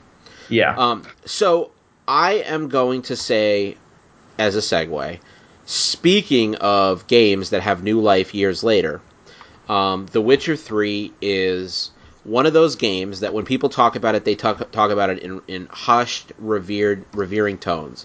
Um, CD Projekt Red has become like the darlings of the game development industry, and Witcher Three is now considered, you know, one of the greatest games of our generation, if not of all time, especially of open world RPGs of its own brand. Anyway, it's it's as good as it gets. People say. You played it. I'd love for you to start out and tell me sort of what what your experience is, how far you got, because I've been playing it. I'm like 90 hours in. Um, it, it became my life. Every time I have free time, that's what I do. Um, almost to I don't want to say the game's detriment, to but to my life's detriment. Um, it's not really a very healthy game to play to the level I've been playing it. I just it's so hard to stop playing. Um, Mhm. what? Tell me about your mileage with that game. Uh, it's very fun. I played it at, at a point when it first came out. I tried it, and it was it has a very bad opening. Um, not like a terrible opening, but the opening makes it feel like it's still going to be The Witcher Two. It sure does. Um, boy, you're so right. I, I I know you said that. I just flashed back to you saying that in the past, but and now I now that I've played it, I, I couldn't agree more. So The Witcher 2 was built around like very small self-contained areas that would sort of like a Mass Effect game where it would be like there's this region and you can do stuff in it, but it's very limited. Um, and that was kind of The Witcher 2 when you progress through the story, you'd go from region to region. This one still has regions, but it's more open, more Skyrim, more like big, big world that you can you're free to explore as long as you're willing to like run into things that might kill you very easily. Um, and there's just a lot more to do and a lot more side quests. And once the game, once you get past that, the game opens up and it's very it's overwhelming. honestly, It is because overwhelming. There's you can these question spin- marks that appear on the on the level, and they're everywhere, and they're never not everywhere. Like there's, I mean, I've played 90 hours, and my Skellige is still completely packed with question marks. Yeah, uh, I think I put probably around 40 hours into it um, and just stopped. And like that, that is a game which it's very hard to come back to because it does teach you a lot of itself, and then you Yeah. kind of have to Yep. try to figure it out. Um, but it had a very good story. I was progressing. It's very easy to get lost in side quests. Um, I just especially remember when everybody tells you that they're the best part of the game in large part. You know. Yeah, but I also remember enjoying the story. Uh, it it does like you spend a lot of time getting pulled into other stuff, so I I never got as fully engaged into it uh, as early as I was. So um, How far did I- you get? I got like to when you first meet up with, um, not Yennefer, but Trish. Is that her Uh, name? Oh yeah. Uh, so you got to. Wow, that's that's still pretty. Uh, that's like. That's well, well. So the thing about that is you can do that at a lot of points. Like you can meet up with. Tri- so the, basically, the game is broken down like this. There's White Orchard, which is the tutorial area, and it's basically a small microcosm of what a big area will be like when you get to it. So it's got a couple question marks, a couple quests, a little bit of main story, one contract, etc. One one blacksmith. Um, a couple decisions that'll break your heart, you know, just a smattering. And then you go to Velen is the first big area, and actually it's the biggest area in the game. Um, and it is the second area, and it's completely overwhelming. When you get to Velen, like that game becomes The Witcher Three in Velen. Um, Yeah. But like you said, it's very um, it's very huge and intimidating. But what's weird is Velen has is so big that it has all these like adjoined areas. Some of them have little water in between them, and then it also has two little cities, or one little city called Oxenfurt, which is almost a little enclave unto itself, and then Novigrad, which although it's the same map and it loads in the same way, it's seamless. It's really considered its own region. It's actually got its own icon when you go out to the scroll, zoom out the map and go look at the map, larger map. So interestingly, the, the way it works is you do White Orchard, of course, at the beginning. It takes four four hours. Then you get to Velen, and then there's this big Bloody Baron quest that you do that takes you all over Velen, or at least uh, a third or half of Velen. And then after that, you would go to see Triss and and start the Novigrad portion of the quest. But before then, you could easily go see her way earlier than that if you wanted to. So. Yeah. Um, now there are some artificial blockers, or I would I would say they're actually done pretty well. Where if you want to get through gates or you want to get through walls or, or different like blockades that armies put up, you got to get like letters of reference and you know papers because there's this big war going on, which is the backdrop of the game. Um, you know that, that all the other stuff happens in the um, foreground of. Um, but you could have been 40 hours in or you could have been 24 hours in and seen Triss. It's, you know what I mean? Like, so that's why I'm trying to understand how much of Velen do you think you did? Uh, I, pro- I mean, I spent uh, most of my game time there. I mean, I'm, it's hard to fully remember all how it's all broken down, but I, a good bit, I would Yeah, think. you played a lot. If you played 40 hours, it's half what I've played. And like at 40 hours, I had done a lot. I mean, I've just gotten to the point now where I want all the Witcher gear because the Witcher gear is the best gear in the game. Every reviewer says don't bother with anything but the Witcher gear, so that's all I do. Which is kind of a honestly. And here's the thing about this game that I, I would like to say, and I'm, I'm jumping all over the place, but it's such a big game that this, listening to me jump all over the place talking about it, is kind of very accurate in describing this game because it really is like very jumpy like that. So, um, the the uh, the regular weapon. There's a lot of things about this game I don't love. So like weapons, um, there's tons of stuff to craft and build. You find all kinds of overleveled blueprints and underleveled blueprints and all this kind of stuff all over the place. But as soon as you're two levels above a sword that you find, or even a blueprint that you could craft a sword from, it's useless. So you could like do a quest that's slightly below your level, and like this, the weapon you get as a reward is awesome. It's a named weapon. It's got sick auxiliary stats, but unfortunately, its damage is way under where you are now.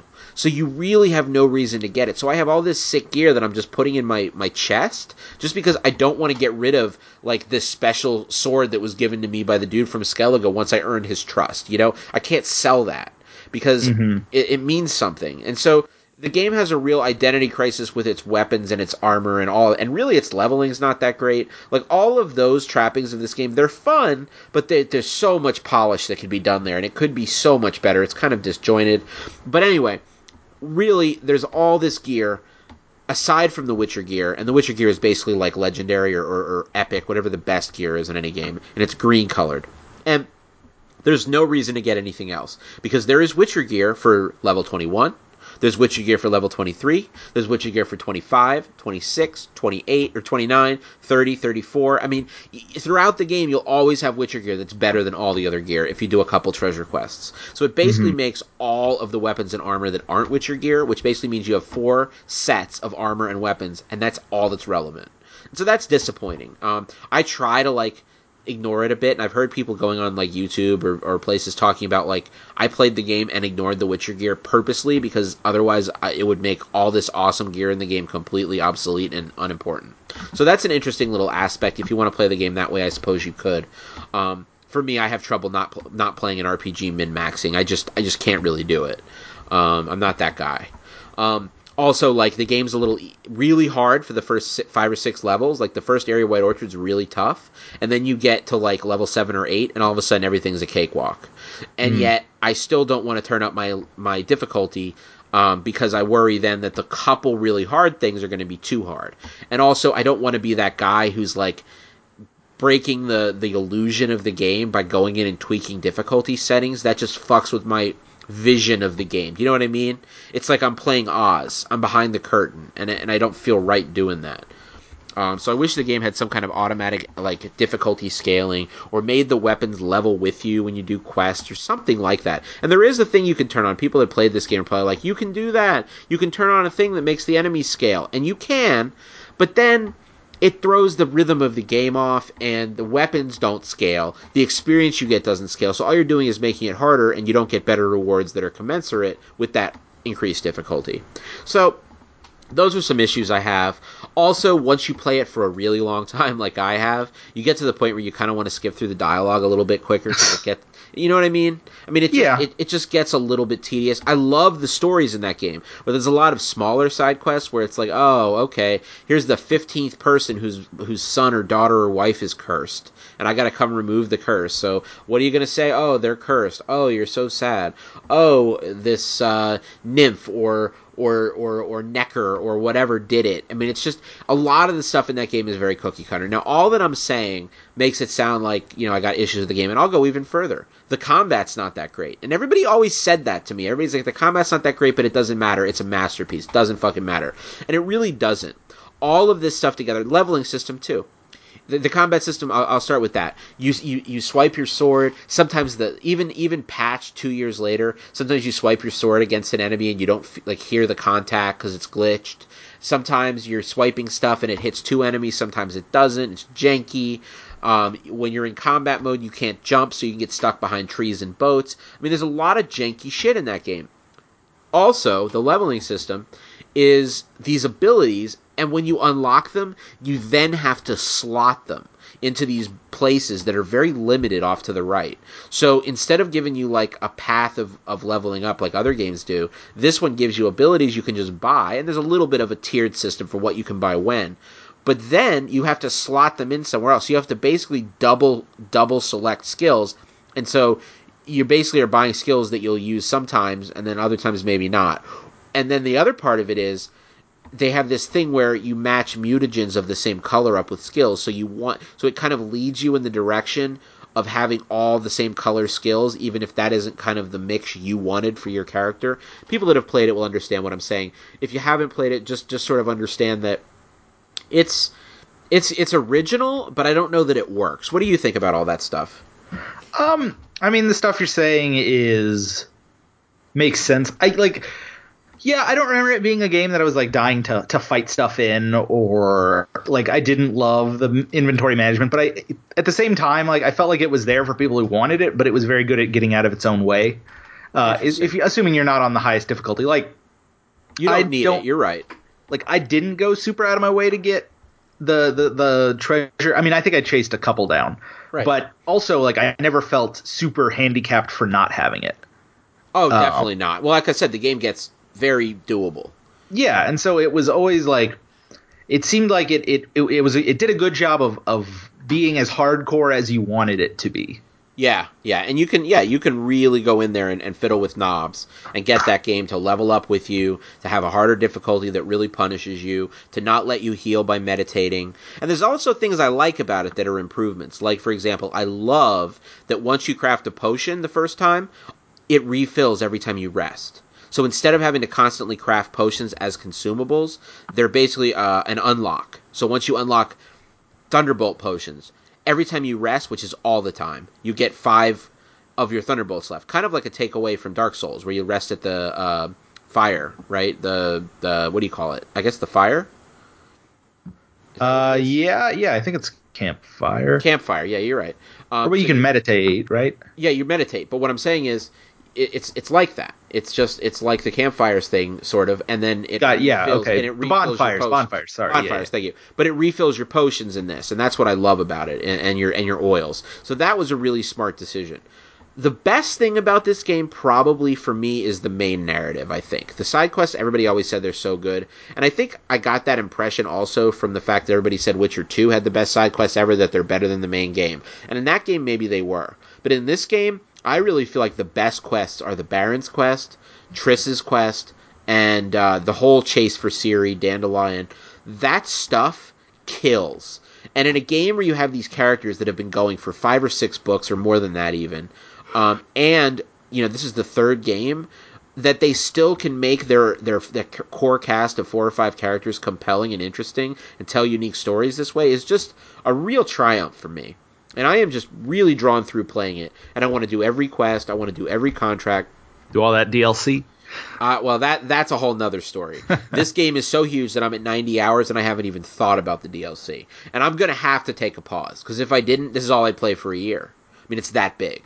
Yeah. Um, it's that it's that huge. Now, I would say the overwhelm is a big is is probably maybe the best and the worst part of this game because it I'll I'll sit down knowing I have two hours at night to play it, and I'll plan on like doing one main quest and some catch up on some side stuff, and I'll just come in and I'll be like, oh, I got to get that treasure, it's over there, and oh, I got to do this side quest, it's right here, and oh, I kind of want to knock out those two contracts while I'm in the area. Next thing you know, it's been two and a half hours. I'm not getting as much sleep as I should, and I still haven't done the main quest, you know? So it's a huge time sink. So I'd say if you have like a summer break or a winter break and you can really just sit down for two or three weeks to play this game, that's like the best way to experience it. Trying to squeeze it into a real life lived is hard, and that's taking away from the experience uh, for me. Life getting in the way, right? Yeah. But um, it's really really fun. And when you add it all up it's better than some of its parts. The combat's pretty fun you know janky but fun. The leveling is still something i look forward to. Um, but the main thing about it is the great storytelling. Were there what did you think of the baron story that everybody raves about? No it's really good. I mean it's really early on and it helps hook you into the the campaign and just the idea that the side stories can be as affecting and um, impactful as the other stories in the game the main stories Right, right, exactly. So anyway, it's a it's a really cool game that I'm really enjoying, and I, I I'm looking forward though to it ending so that I can play something else because I'll never play anything if I just keep playing Witcher three. Yeah. And I and for people that don't know, like I waited on this game because I knew I didn't have the time to invest in it. When it came out, I had finished two and I was like, I'm ready for three, but I just never was ready to pull the trigger because I knew how big it was. And with the expansions that it has, Heart of Stone and and uh, they people say that uh, Blood and Wine is the best that game ever gets. Um, and that is like the third and final expansion. It's the end of Geralt's story. Um, but I'm really pumped on it. I actually uh, downloaded the sample on Kindle of the first book by uh, Andrzej Sapkowski, Sapkowski, something like that. Um, and I read like the first story in it, which is actually really good. And um, there's a Netflix series coming, so I mean, I'm really, I'm like hardcore into The Witcher right now, and it's uh, it's to the detriment of my life, but I'm okay with that at, at some point. Yeah. um, but anyway, I need I need it to end. I need it to end at least temporarily. I need to finish that main campaign and then put it on the back burner for a while. Um, I wonder how it's going to be coming back to it though. You can't even fathom like jumping back in, right? No, I might at some point just because it, it is. I'm a little, you know, now I kind of want to get back to it, but it, it's it's intimidating. Yeah, it is. It is. But you know, honestly, it's one of those games that an hour from playing it, you'll be back. Um, it's it, it, seems like it'd be harder to get back into, but I think an hour of playing and, and, and you would be back. Um, just just just knowing you and, and how you are with games. But anyway, I'll report on it more as I play more of it um, and finish the story. But I'm just I mean, it's it's it's the best of times and the worst of times to quote um, Charles Dickens. So. Um, all right, well that's it for what we've been playing, right? Yeah let's finalize with. We talked a little about the games we're looking forward to coming up. Let's talk short term. Next two weeks, what are you playing? And um, watching. And watching. And watching. Uh, Just well, to complicate matters. In watching, we're we're finishing catching up on some shows from last season uh, that we fell behind on, like um, Jane the Virgin, Supergirl, Black Lightning. Um, so those are some of the big ones we've been watching. Uh, we're also finally going to start Handmaid's Tale season two. Okay. Did you like uh, one? I, don't know if I ever heard your your take on it. No, yeah, I enjoyed one a lot. I, I do think it's it's like a show that is a little hard to want to watch just because it is yeah. so the bad guys win. Yeah, yeah. Um, At but, least but no, it is well made and well acted. Yeah, cool. Um, on gaming, I will be finishing up Mario and Rabbids, and I'm tempted by Dead Cells, so I might be picking that up, but I'm not sure yet. The whole narrative is just so surrounding that right now. It's so hard to go anywhere on gaming press and not have played Dead Cells because it's such a it's an interesting blend, right? It's it's a mix of roguelike, which you love, and um, and then Metroidvanias, which I love, and I, and I actually really enjoyed like Rogue Legacy and, and a couple other, uh, you know, a little bit of Isaac. So like I like some of the roguelite stuff. Um, so I really want to check it out, and I hope that I hope that it's as good as people say. I'm I'm just a little. I don't really even as many reviews as I've listened to and plagiarized reviews as I've listened to. I still don't quite know what that game feels like to play. So I will Yeah. this weekend I will be diving into that, and of course I'm going to jump in anyway and play some We Happy Few. Uh, it just has to be done. As a Yeah. Bioshock fan and uh, somebody who's been rooting for this game from the beginning, I'm I'm, I'm all about it. Um, cool. Where can they find us, Jordan? Uh, you can find us at thejoyofgaming.com. You can find us at thejoyofgeek.net. Uh, Facebook, The Joy of Geek. Uh, Twitter, The Joy at The Joy of Game. Um, you can find me personally at Indigo Master, E N D I G O M A S T E R on Twitter, as well as jordanalseca.tumblr.com for all my written stuff, and facebook.com slash jordanalseca writer. and you can find me at Rich Lepore on Twitter. And um, we are also going to be bringing both podcasts to more um, different areas. We'll announce more on that later, but there'll be other um, carriers that you'll be able to get the podcast from. So if there's another that's your favorite, like Stitcher, um, we will be up there soon. Working on, uh, got that in the works in the background, um, Kevin and I. So expect to see more um, proliferation of the Joy of Geek, Joy of Gaming um, podcast. Uh, on that note, I'm Rich Lepore, Jordan Alseca, and we'll see you soon. take care.